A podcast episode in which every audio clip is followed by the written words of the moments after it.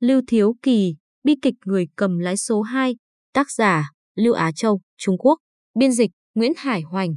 Bản quyền thuộc về dự án nghiên cứu quốc tế, sách chép sử một thời đại thì không gián đoạn, thông sử thì gián đoạn không thông. Quá nửa các nhà sử học là nhà văn hạng 2, nhà tư tưởng hạng 3. Hiển nhiên họ chưa phát hiện quy luật đáng sợ này trên chính trường Trung Quốc. Người cầm lái số 2 xưa nay bao giờ cũng có cuộc đời bi đát. Giờ lịch sử các thời đại của Trung Quốc, rất ít vị thừa tướng nào có kết cục tốt đẹp. Làm bạn với vua như làm bạn với cọp, tin rằng kinh nghiệm quý giá đánh đổi bằng xương máu này chủ yếu là do các vị thừa tướng tổng kết được. Đây là lời tố cáo bằng máu và nước mắt của họ. Lịch sử phát triển tới thế kỷ 20, phát triển đến tay Đảng Cộng sản Trung Quốc. Quy luật này trở nên vững vàng không gì lay chuyển nổi. Hôm nay tôi không nói về ai khác mà nói về Lưu Thiếu Kỳ. Ông là tấm gương tốt trong số những người cầm lái số 2. Trương Quốc Đào sau khi làm cuộc phản cách mạng bèn trốn ra Hong Kong, chửi bới tất cả các lãnh tụ Đảng Cộng sản. Khi chửi đến Lưu Thiếu Kỳ, ông nói, Lưu Thiếu Kỳ là công cầu, tức con chó có công, của Mao Trạch Đông. Trương Quốc Đào nói đúng, Mao Trạch Đông sở dĩ có ngày nay, Lưu Thiếu Kỳ là người lập công lớn nhất. Còn nhớ, sau khi Hồng Quân làm cuộc trường trinh đến được Diên An, có một lần mọi người cùng đi xem kịch, nội dung vở diễn là chuyện đường tăng đi Tây Trúc lấy kinh. Đang xem bỗng Mao Trạch Đông quay lại nói với một vị nhân sĩ dân chủ ngoài đảng. Đường tăng đi Tây Thiên lấy kinh, trong đoàn ấy ai là người kiên định nhất? Đường tăng. Ai dao động nhất? Chứ bát giới. Rồi Mao Trạch Đông chỉ tay vào Trương Quốc Đào ngồi bên trái chỉ cách một ghế và nói, anh này là chư bát giới trên đường Trường Trinh. Trương Quốc Đào nghe thế cả giận, ầm ầm xô ghế đứng dậy bỏ ra ngoài, chửi đồng, đồ vô liêm sỉ. Sắc mặt Mao Trạch Đông không thay đổi. Tôi lại nghe thấy một tiếng xô ghế, nhìn lên, chỉ thấy một người cao rong ròng đứng phất dậy. Đó là Lưu Thiếu Kỳ. Ông nghiêm giọng bảo Trương Quốc Đào, anh im mồm đi. Người xem kịch rất đông nhưng chẳng ai ra tay phản ứng giúp Mao. Ngay cả Mao Trạch Đông cũng không đốp lại Trương Quốc Đào. Lưu Thiếu Kỳ lại khẳng khái ra tay giúp Mao. Xét riêng một chuyện tối hôm ấy, tôi mơ hồ cảm thấy Lưu Thiếu Kỳ có phần quá đáng. Đúng là Trương Quốc Đào có rổ người, nhưng Mao Trạch Đông cũng nói xấu người ta mà lại ra đòn trước. Miệng lưỡi Trương Quốc Đào mỏng như tờ giấy, miệng lưỡi Mao Trạch Đông còn mỏng hơn giấy. Sao mà Lưu Thiếu Kỳ lại có thể nhảy một bước vào hàng ngũ của Mao Trạch Đông như vậy? Nhờ có sự giúp đỡ to lớn của Lưu Thiếu Kỳ, Mao Trạch Đông thắng áp đảo Trương Quốc Đào. Thấy tình thế bất lợi, Trương Cúp đuôi bỏ trốn. Ngày nay xem lại sự việc đó mới thấy Trương Quốc Đào quả là thông minh. Tuy rằng cuối cùng ông ta ốm chết ở tuổi 80 trong một nhà dưỡng lão tại Toronto, xứ Canada, nhưng so với Lưu Thiếu Kỳ thì ông chết đẹp hơn nhiều, chết trong nhiều tình thương hơn. Lại còn thọ hơn Lưu Thiếu Kỳ 10 tuổi nữa kia. Công lao vĩ đại nhất của Lưu Thiếu Kỳ là đã thực hiện được một phát minh sáng tạo, đưa ra tư tưởng Mao Trạch Đông. Năm 1945, Trung ương Đảng họp Đại hội 7. Trong kỳ họp này, Lưu Thiếu Kỳ ra sức nhiệt tình ca ngợi Mao Trạch Đông. Mấy lần đọc báo cáo ở đại hội, lần nào ông cũng nhắc đến Mao Trạch Đông. Trong một bản báo cáo, Lưu Thiếu Kỳ tổng cộng 105 lần nhắc đến tên Mao Trạch Đông. Đây là con số thống kê của tôi. Hôm ấy tôi ngồi dưới hội trường, hết sức để ý quan sát vẻ mặt các vị lãnh tụ trên đoàn chủ tịch. Họ đều gật đầu. Chu Ân Lai, nhiệm bật thời gật rất nhẹ, cùng lắm là cúi đầu mà thôi.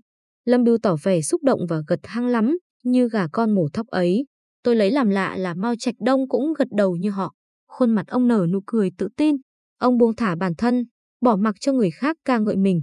Khi Lưu Thiếu Kỳ đọc báo cáo sửa đổi điều lệ đảng, Mao Trạch Đông được Lưu biểu dương không dưới 100 lần. Nếu kể cả từ ngữ tư tưởng Mao Trạch Đông thì không đếm xuể. Có mấy lần ông nói ra ngoài báo cáo, giải thích thêm về cái từ ngữ vừa mới đẻ ra ấy.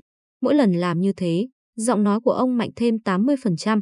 Khi đọc văn bản đôi lúc ông còn nói lắp, nhưng khi nói ra ngoài đề thì lại trôi chảy như nước. Lưu Thiếu Kỳ liên tiếp vung tay chém vào bầu không khí phía trước ngực, đặc biệt sức động. Trong lần giải thích cuối cùng, ông nói lên một danh ngôn sau này người ta nhắc đi nhắc lại hàng chục triệu lần. Khi nói câu ấy, giọng ông khàn khàn. Mao Trạch Đông vĩ đại của chúng ta đã dùng tư tưởng của mình để nâng cao tư tưởng toàn dân tộc ta lên tới độ cao chưa từng thấy. Đó là tư tưởng Mao Trạch Đông. Tiếng vỗ tay vang lên như sấm, tưởng chừng làm bung mái nhà hội trường lớn Dương Gia Lĩnh. Tư tưởng Mao Trạch Đông do bà mẹ có tên Lưu Thiếu Kỳ đẻ ra. Đứa trẻ sơ sinh ấy vừa ra đời đã được khẳng định sẽ vạn tuế. Ngày nay Mao Trạch Đông đã không còn nói gì, Lưu Thiếu Kỳ cũng vậy, nhưng tư tưởng Mao Trạch Đông thì vẫn không ngừng phát ngôn. Chúng ta dùng nó để đấu trời, đấu đất, đấu người khác, người khác cũng dùng nó để đấu chúng ta. Ai lên cầm quyền thì người đó đều tuyên bố mình nắm được tư tưởng Mao Trạch Đông. Ai bị hạ bệ thì bị kẻ khác tuyên bố là đã phản bội nó, lên hoặc xuống, bánh xe lịch sử quay lộc cộc. Chỉ cái bánh xe ấy lửng lững không lên không xuống. Mao Trạch Đông trước tiên nên cảm ơn Lưu Thiếu Kỳ. Quả thật Mao đã làm thế. Ông từng không chỉ một lần nói với người khác, qua Trình Phong ở Diên An, tôi làm quen được mấy người bạn thân. Có Lưu Thiếu Kỳ, Trần Bá Đạt, Hồ Kiều Mộc, Cao Cương, Lục Định Nhất, Bành Trân, còn có Châu Dương nữa. Bỗng dưng Lưu Thiếu Kỳ được xếp lên vị trí thứ nhất. Ông đã lập công lớn cho Mao Trạch Đông. Mao Bình Công xét thưởng, đền đáp cực kỳ hậu hĩnh. Ông chuẩn bị giao nhà nước này cho Lưu Thiếu Kỳ. Nguyên soái Anh quốc Montgomery khi thăm Trung Quốc có hỏi Mao Trạch Đông ai sẽ kế vị ông. Mao nói, rất rõ ràng, đó là Lưu Thiếu Kỳ. Ông ấy là phó chủ tịch thứ nhất đảng chúng tôi. Sau khi tôi chết thì đến ông ấy. Lưu Thiếu Kỳ sắp được cả một quốc gia. Dĩ nhiên Dương Dương đắc ý lắm. Đại hỉ. Ông quy công lao cho bản thân. Người quy công cho mình bao giờ cũng khí thế ngút trời. Trong nhiều trường hợp tôi từng nghe thấy ông nói câu này trước đại hội 7. Chưa dựng được uy quyền tuyệt đối của Mao Chủ tịch, thế là tôi, dốc hết sức mình tạo dựng. Sau đại hội 7, cảm thấy không nói tới thì mọi người cũng đều đã biết cả rồi, vì thế không nhắc tới nữa. Ông ta hoàn toàn coi sứ mệnh thiêng liêng ấy là công việc của mình. Muốn dựng thì dựng, không muốn dựng thì không dựng. Quy công lao cho mình đến mức như thế thì sao mà không thất bại. Nếu đã dựng rồi thì phải dựng đến cùng trước. Trong cái ngõ cụt ấy không có đường thoái lui đâu. Sau khi bước vào thập niên 1960, Lưu Thiếu Kỳ càng khí thế bừng bừng. Đặc biệt sau khi Mao Trạch Đông phát động đại nhảy vọt thất bại, buộc phải lui về tuyến 2, để Lưu Thiếu Kỳ thay ông làm chủ tịch nước Cộng hòa. Lưu Thiếu Kỳ cũng trở thành một vầng mặt trời nóng rừng rực. Ngày thứ hai sau khi ông ta lên chức chủ tịch nước, tôi nhìn thấy tờ Nhân dân Nhật báo in chữ đỏ. Ảnh Lưu Thiếu Kỳ và ảnh Mao Trạch Đông xếp ngang hàng đứng cao vót trên trang nhất. Ông ta còn mỉm cười hệt như Mao Trạch Đông. Đó là nụ cười tôn quý của bậc đế vương. Điều đó khiến tôi không tránh được tiếng thở dài. Lẽ ra vào thời điểm ấy, ông nên nghiêm nét mặt mới đúng. Cho dù trong lòng có vui như mở cờ thì cũng nên buộc mình nghiêm nghị, tỏ vẻ khiêm tốn thận trọng trước. Sao ông lại nhanh chóng học được nụ cười kiểu lãnh tụ thế nhỉ? Công lao làm cho đầu óc ông mụ mị. Ông đã coi nhẹ câu cách ngôn công cao chấn chủ. Tức công lao quá lớn làm chúa thượng kinh động sinh lòng lo ngại. Mà các vị công thần nhiều đời trước đã viết nên bằng tính mạng họ. Vì thế ông cũng đành như các vị công thần ấy, chịu kết cục chết thảm. Mao Trạch Đông, vị chúa anh minh một thời đại sao có thể cho phép một người cầm lái số hai hung hăng như thế nằm ngủ bên cạnh mình. Ông thay đổi thái độ đối với Lưu Thiếu Kỳ. Mùa hè năm 1965, Dè Gấu Lê cử đặc sứ sang thăm Trung Quốc. Khi gặp Mao Trạch Đông, ông này lại hỏi về vấn đề người kế vị. Mao Trạch Đông nói, những người như ngài Dè Gấu Lê và tôi thì không có người kế vị. Hôm ấy tôi không có mặt trong buổi hội kiến, nhưng biên bản ghi chép cuộc gặp trước tiên đưa về cục thư ký. Vừa nhìn thấy câu ấy, tôi biết ngay, kèn sung trận đã nổi lên rồi. Mấy tháng sau, đại cách mạng văn hóa nổ ra, đem lại cái chết cho Lưu Thiếu Kỳ. Ông bị bất ngờ, không kịp đề phòng. Từ lâu Mao Trạch Đông đã đưa ông vào vòng ngắm bắn mà ông hoàn toàn chẳng hay biết gì hết. Cách mạng văn hóa vừa bắt đầu, tôi được cử đi làm việc ở tổ công tác đặc biệt chuyên thẩm tra vấn đề Lưu Thiếu Kỳ. Cho đến khi ông chết tôi mới trở về đơn vị cũ. Vì thế tôi biết rất rõ tâm trạng ông. Trong những ngày đầu, mỗi khi rảnh rỗi, Lưu Thiếu Kỳ đều đến chỗ gần nhà ở của Mao Trạch Đông, đi đi lại lại. Ông muốn gặp Mao, nhưng Mao tránh mặt. Dường như Mao Trạch Đông cảm thấy mình có điều gì không phải. Nếu không thì vì sao lại sợ Lưu như sợ cọp. Về sau rốt cuộc Lưu Thiếu Kỳ cũng gặp Mao Trạch Đông được một lần.